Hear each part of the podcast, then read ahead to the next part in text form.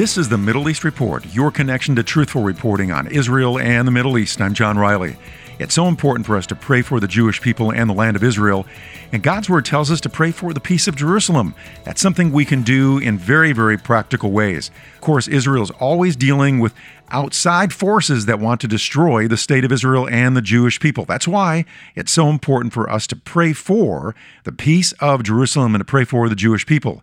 An organization which is a global movement is encouraging you to do that in a lot of different ways. The Jerusalem Prayer Breakfast. And someone who's involved in an organization is Albert Veksler. Albert, tell us a little bit more about the Jerusalem Prayer Breakfast and what you guys do. Thank you, John, for having me.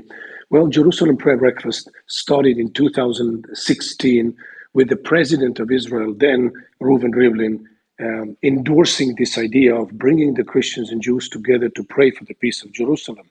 And it's been a miraculous thing happening in so many countries and cities. We have had, um, you know, when we planned it, we thought it's going to be just uh, an annual event in Jerusalem, but we've had now 17 different Jerusalem prayer breakfasts outside of Israel, in addition to the six annual ones we've had so far.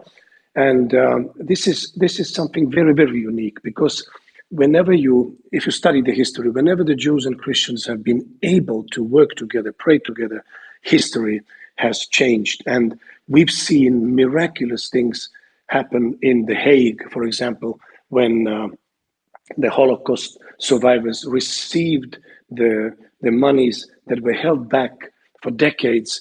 The reparation monies were paid by the government the day at the very day that we gathered in the parliament of, of Holland and in many other places. So we're coming to St. Louis and uh, it's going to be really exciting what is going to happen there.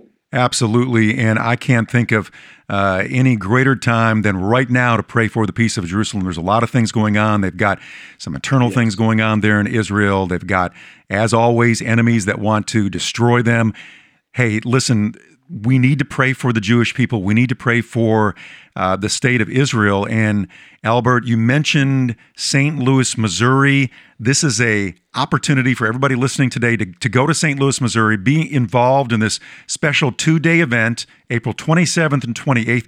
Give us a real quick idea on what's going to happen and maybe just some of the speakers. Yes, we will gather uh, in uh, St. Louis. It's a special place. I mean, it, St. Louis flew the flag of Israel, when at that time the Zionist flag already in 1904, and they built a really large size model of the old city of Jerusalem at that time. So this city has some special connection to Jerusalem, and we have some great speakers coming. Michele Bachmann, Billye Brim is our keynote speaker. We have Senator Bill Eigel, member of Knesset Matan Kahana, Jill Noble, uh, Stephanie Bon Poteet, Rabbi Yehuda Glick, and many, many more. So it's going to be a two day conference that will start with a, a Celebrate Jerusalem concert, and then we go on with the learning sessions, and then the breakfast in the morning, and then the Shabbat dinner in the evening of the second day.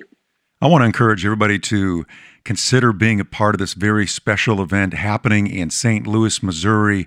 It'll be worth the drive. You will be so blessed to be there with other people from around the world who love the Jewish people and love the state of Israel and want to pray for Israel. And so I want to encourage you to mark that down on your calendar April 27th and 28th as two-day event and you can be a part of it. Here are the details on how to register. Go to jpbstlouis.org.